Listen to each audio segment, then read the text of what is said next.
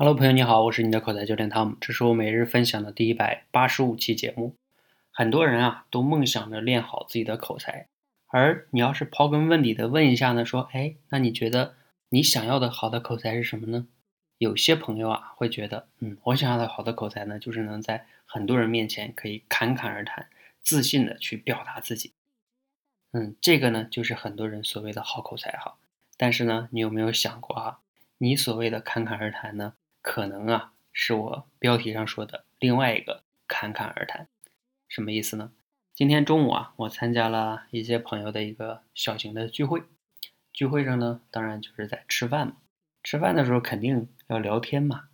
啊，他们就聊着聊着聊到了一个话题，聊到什么话题呢？聊到了汽车，说某一款的汽车好看或者不好看，他们就谈到了比亚迪的一个某一款汽车，结果呢，有一个朋友啊就说。哎呀，那个汽车丑死了啊！那一个系列的汽车都丑死了，巴拉巴拉一大堆。他确实是在侃侃而谈，发表自己的观点。但是啊，当我们吃完饭的时候呢，往往出走的时候，有一个朋友开车来的，然后说：“哎，你车停在哪儿了？”啊，说停在对面。哎，你开什么车啊？然后 他那个朋友很尴尬的说：“就是比亚迪的某那一款车。”然后在饭桌上说这个话的人呢，也比较尴尬，所以啊，你你们懂哈，就是有的时候在多人哈，我曾经在我们的入门闯关课里边讲过，这种多人场合的这种交谈，它其实是一个，就用我的那个比喻啊，它相当于一个多人混战的场面，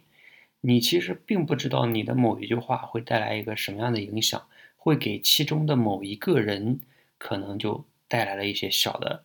就是伤害也好，或者说叫不愉快也好，你并不知道的，因为你不可预测，人太多了嘛，对不对？就像多人混枪战一样，你不知道谁会向你开枪，你也不知道你这一枪会碰到谁，就是这样的一个状态。所以，如果你还是认为你的口才是侃侃而谈，就是考口才的话，啊，那我只能告诉你，你要反思了哈。在我看来，侃侃而谈，那顶多呢叫你的表达能力还不错。绝对不是口才好哈，就是像我个人在这种多人的场合下，我个人的，就是我的建议或者我的做法是，如果我没有什么合适的话，我宁愿少说话，因为你真的不知道某一句话就会说的不好，还不如少说话，多听也不见得就是一件坏事情。好，这个是当然合适的时候你也要表达合适的观点哈，这是需要一个综合的判断能力的。好，就像我们前面讲的哈，一个人什么叫好的口才呀？我以前也讲过口才的定义，就是一个有思想的大脑在脱稿说对别人有帮助或者有启发的话的时候，对嘴的协调控制能力，绝对不是自己特别爽的在那侃侃而谈。